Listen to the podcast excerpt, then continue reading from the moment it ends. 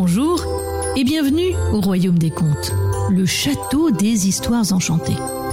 Dans cet épisode, je t'emmène dans l'univers de Charles Perrault, auteur célèbre de contes merveilleux, à la découverte du Petit Poussé. Prépare-toi, on s'envole pour un voyage magique.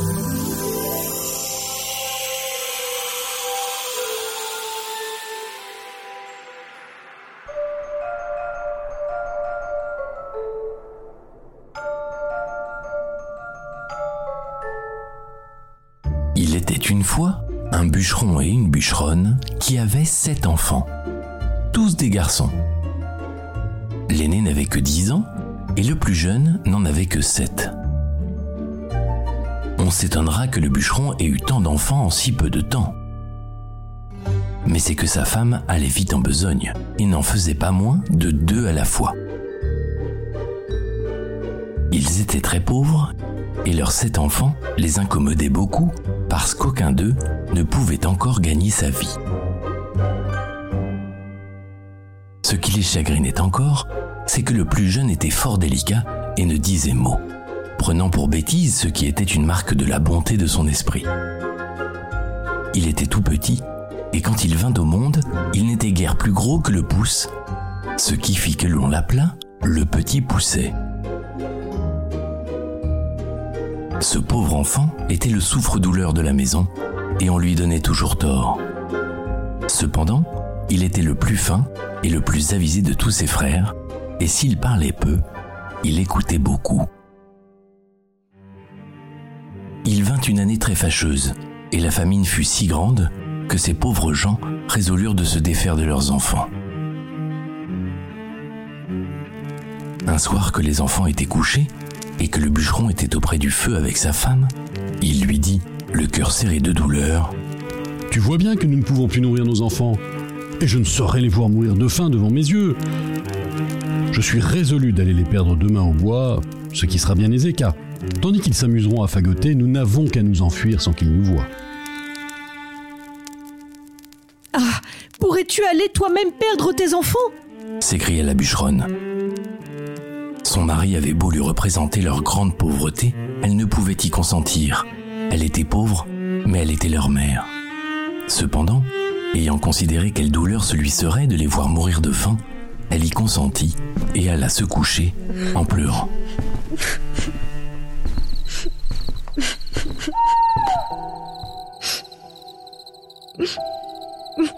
Le petit poussé entendit tout ce qu'ils dirent, car ayant entendu depuis son lit qu'ils parlaient d'affaires, il s'était levé doucement et s'était glissé sous l'escabelle de son père pour les écouter sans être vu. Il alla se recoucher et ne dormit point le reste de la nuit, songeant à ce qu'il avait à faire.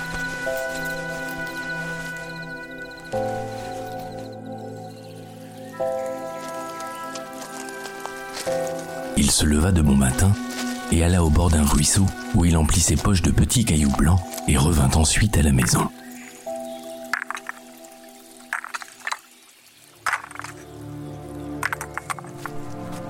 On partit et le petit pousset ne dit rien de tout ce qu'il savait à ses frères. Ils allèrent dans une forêt très épaisse où à dix pas de distance, on ne se voyait pas l'un l'autre. Bûcheron se mit à couper du bois et ses enfants à ramasser les broutilles pour faire des fagots. Le père et la mère, les voyant occupés à travailler, s'éloignèrent d'eux insensiblement et puis s'enfuirent tout à coup par un petit sentier détourné.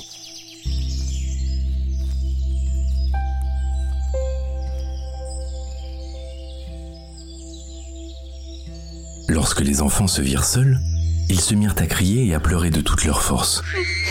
Le petit pousset les laissait crier, sachant bien par où il reviendrait à la maison, car en marchant, il avait laissé tomber le long du chemin les petits cailloux blancs qu'il avait dans ses poches. Il leur dit donc Ne craignez point, mes frères. Mon père et ma mère nous ont laissés ici, mais je vous ramènerai à la maison. Allez, suivez-moi. Ils le suivirent il les mena jusqu'à leur maison par le même chemin qu'ils étaient venus dans la forêt. Ils n'osèrent d'abord entrer, mais ils se mirent tous contre la porte pour écouter ce que disaient leur père et leur mère. Au moment où le bûcheron et la bûcheronne arrivèrent chez eux, le seigneur du village leur envoya dix écus qu'il leur devait il y avait longtemps et dont ils n'espéraient plus rien. Cela leur redonna vie, car les pauvres gens mouraient de faim. Le bûcheron envoya immédiatement sa femme à la boucherie.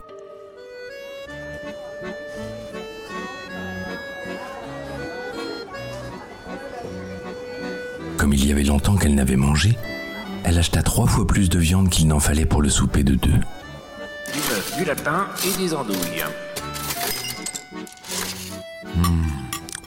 C'est bon.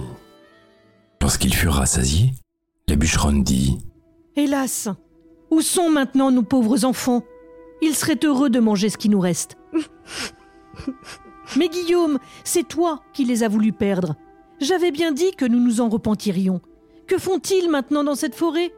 Hélas, mon Dieu, mon Dieu, les loups les ont peut-être déjà mangés.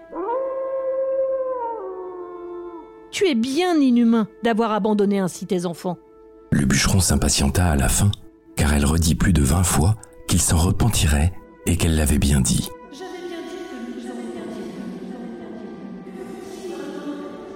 Ce n'est pas que le bûcheron ne fut peut-être encore plus fâché que sa femme, mais c'est qu'elle lui cassait la tête, et qu'il était de l'humeur de beaucoup d'autres gens, qui aiment fort les femmes qui disent bien, mais qui trouvent très importunes celles qui ont toujours bien dit.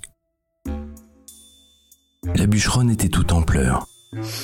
Hélas, sont maintenant mes enfants, mes pauvres enfants Elle le dit une fois si haut que les enfants qui étaient à la porte, l'ayant entendu, se mirent à crier tous ensemble. Nous voilà, nous voilà. Elle courut vite leur ouvrir la porte et leur dit en les embrassant Que je suis contente de vous revoir, mes chers enfants. Vous êtes bien lasses et vous avez bien faim. Et toi, Pierrot, comme te voilà crotté, viens que je t'ai des barbouilles. Ce Pierrot était son fils aîné qu'elle aimait plus que tous les autres, parce qu'il était un peu rousseau et qu'elle était un peu rousse. Ils se mirent à table et mangèrent d'un appétit qui faisait plaisir au père et à la mère, à qui ils racontaient la peur qu'ils avaient eue dans la forêt en parlant presque toujours tous ensemble. Ces bonnes gens étaient ravis de revoir leurs enfants avec eux, et cette joie dura tant que les dix écus durèrent. Mais lorsque l'argent fut dépensé, ils retombèrent dans leur premier chagrin et se résolurent de les perdre encore, et pour ne pas manquer leur coup, de les mener bien plus loin que la première fois. Ils ne purent parler de cela si secrètement qu'ils ne fussent entendus par le petit poucet, qui fit son compte de sortir d'affaires comme il l'avait déjà fait. Mais quoiqu'il se fût levé de bon matin pour aller ramasser de petits cailloux, il ne put en venir à bout, car il trouva la porte de la maison fermée à double tour. Il ne savait que faire, lorsque la bûcheronne leur ayant donné à chacun un morceau de pain pour leur déjeuner, il songea qu'il pourrait se servir de son pain, au lieu des cailloux, en le jetant par miettes le long des chemins où il passerait. Il le serra donc dans sa poche. Le père et la mère les menèrent dans l'endroit de la forêt le plus épais et le plus obscur. Et dès qu'ils y furent, ils gagnèrent un faux fuyant et les laissèrent là.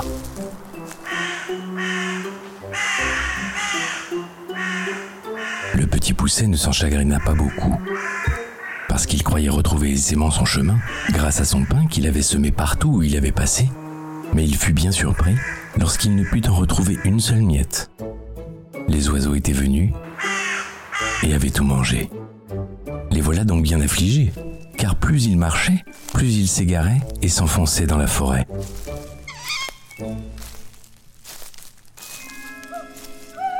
La nuit vint, et il s'éleva un grand vent qui leur faisait épouvantablement peur. Ils croyaient n'entendre de tous côtés que des hurlements de loups qui venaient à eux pour les manger.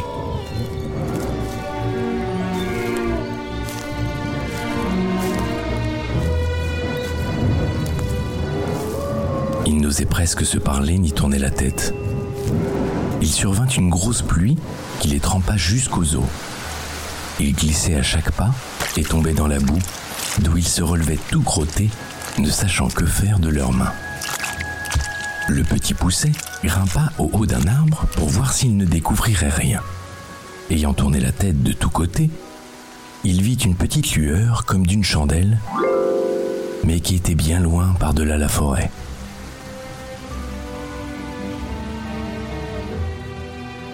Il descendit de l'arbre, et lorsqu'il fut à terre, il ne vit plus rien. Cela le désola. Cependant, ayant marché quelque temps avec ses frères du côté qu'il avait vu la lumière, il la revit en sortant du bois. Ils arrivèrent enfin à la maison où était cette chandelle, non sans bien des frayeurs, car souvent ils la perdaient de vue, ce qui leur arrivait toutes les fois qu'ils descendaient dans quelque fond. Ils frappèrent à la porte, et une bonne femme vint leur ouvrir. Elle leur demanda ce qu'ils voulaient. Le petit poussé lui dit qu'ils étaient de pauvres enfants qui s'étaient perdus dans la forêt et qui demandaient à coucher par charité. Cette femme, les voyant tous, si jolis, se mit à pleurer et leur dit Hélas, mes pauvres enfants, où êtes-vous venus? Savez-vous bien que c'est ici la maison d'un ogre qui mange les petits enfants? Hélas, madame, les loups de la forêt vont nous manger si vous ne nous laissez pas rentrer chez vous. Nous, on préfère que ce soit monsieur qui nous mange. Peut-être même qu'il aura pitié de nous. lui répondit le petit poussé, qui tremblait de toute sa force, aussi bien que ses frères. La femme de l'ogre, qui crut qu'elle pourrait les cacher à son mari jusqu'au lendemain matin, les laissa entrer et les mena se chauffer auprès d'un bon feu, car il y avait un mouton tout entier à la broche pour le souper de l'ogre. Comme ils commençaient à se chauffer, ils entendirent frapper trois ou quatre grands coups à la porte. C'était l'ogre qui revenait. Aussitôt, sa femme les fit cacher sous le lit et alla ouvrir la porte. L'ogre demanda d'abord si le souper était prêt et si on avait tiré du vin, et aussitôt se mit à table. Le mouton était à peine cuit, mais il ne lui en sembla que meilleur. Il reniflait à droite et à gauche, disant qu'il sentait la chair fraîche, Il faut plutôt que vous sentiez ce veau que je viens de faire. lui dit sa femme. Je sens la chair fraîche. Reprit l'ogre en regardant sa femme de travers. Il y a quelque chose de louche ici. En disant ces mots, il se leva de table et alla droit au lit. Ah, voilà donc tu veux me tromper. Tu veux que je te mange aussi? Tiens, voilà du gibier pour mes amis qui doivent venir me voir bientôt. Il les tira de dessous le lit, l'un après l'autre. Ces pauvres enfants se mirent à genoux en lui demandant pardon, mais ils avaient affaire au plus cruel de tous les ogres, qui, bien loin d'avoir de la pitié, les dévorait déjà des yeux et disait à sa femme que ce serait là de friands morceaux lorsqu'elle leur aurait fait une bonne sauce. Il alla prendre un grand couteau et en approchant de ces pauvres enfants, il l'aiguisait sur une longue pierre qu'il tenait à sa main gauche. Il en avait déjà empoigné un lorsque sa femme lui dit Que voulez-vous faire à l'heure qu'il est? N'aurez-vous pas assez de temps demain matin? Tais-toi reprit l'ogre. Ils seront encore plus surpris. Mais vous avez encore là tant de viande reprit sa femme. Tu as raison. Donne-leur bien à souper afin qu'ils ne maigrissent pas. Et va les mener coucher. La bonne femme fut ravie de joie et leur porta bien à souper. Mais ils ne purent manger tant ils étaient saisis de peur. Quant à l'ogre, il se remit à boire, ravi d'avoir de quoi si bien régaler ses amis. Il but une douzaine de coupes, plus qu'à l'ordinaire, ce qui lui donna un peu de mal à la tête et l'obligea à aller se coucher.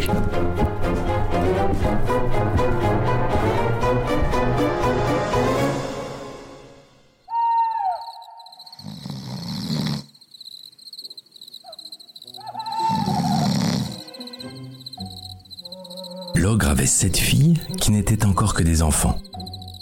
Ces petites ogresses avaient toutes le teint fort beau parce qu'elles mangeaient de la chair fraîche comme leur père, mais elles avaient de petits yeux gris et tout ronds, le nez crochu et une fort grande bouche avec de longues dents fort aiguës et éloignées l'une de l'autre. Elles n'étaient pas encore très méchantes, mais elles promettaient beaucoup, car elles mordaient déjà les petits enfants. On les avait fait coucher de bonne heure, et elles étaient toutes sept dans un grand lit, ayant chacune une couronne d'or sur la tête. Il y avait dans la même chambre un autre lit de la même grandeur. Ce fut dans ce lit que la femme de l'ogre mit coucher les sept petits garçons. Après quoi, elle alla se coucher auprès de son mari.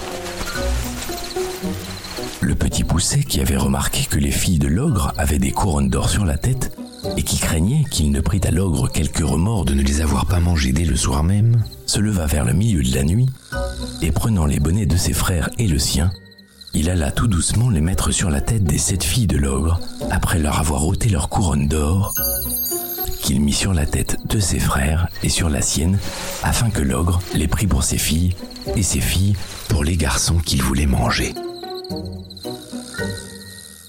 La chose réussit comme il l'avait pensé, car l'ogre, s'étant éveillé vers minuit, eut regret d'avoir différé au lendemain ce qu'il pouvait exécuter la veille.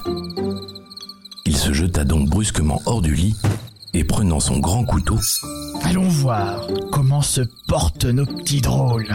dit-il. Il monta donc à tâtons à la chambre de ses filles et s'approcha du lit où étaient les petits garçons qui dormaient tous excepté le petit pousset qui eut bien peur lorsqu'il sentit la main de l'ogre qui lui tâtait la tête comme il avait tâté celle de tous ses frères. L'ogre, qui sentit les couronnes d'or, Vraiment dit-il, J'allais faire là un bel ouvrage. Je vois bien que j'ai trop bu hier soir. il alla ensuite au lit de ses filles où, ayant senti les petits bonnets des garçons, Ah, les voilà, nos caillards. dit-il, Travaillons hardiment. En disant ces mots, il les croqua toutes les sept. Fort content de ce coup, il alla se recoucher auprès de sa femme.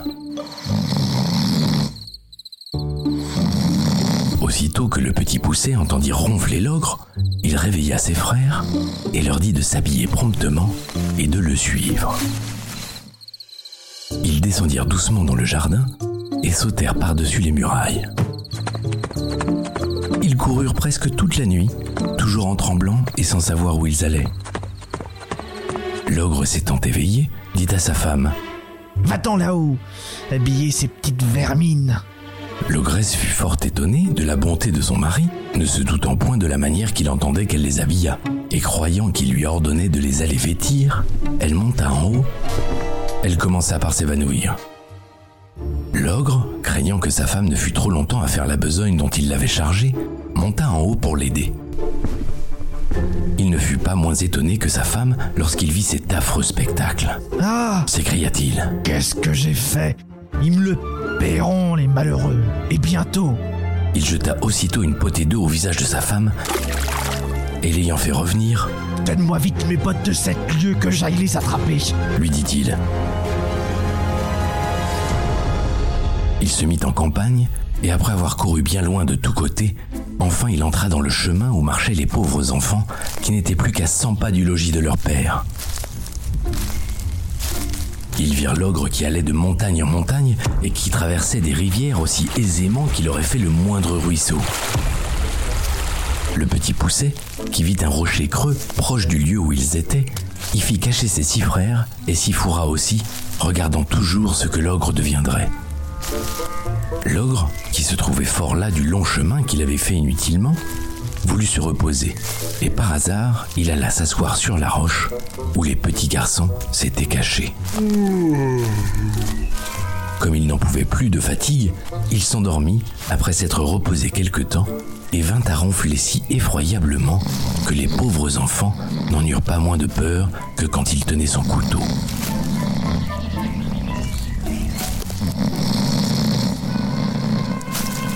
Le petit poussé en eut moins de peur et dit à ses frères de s'enfuir promptement à la maison pendant que l'ogre dormait bien fort et qu'ils ne se missent point en peine de lui.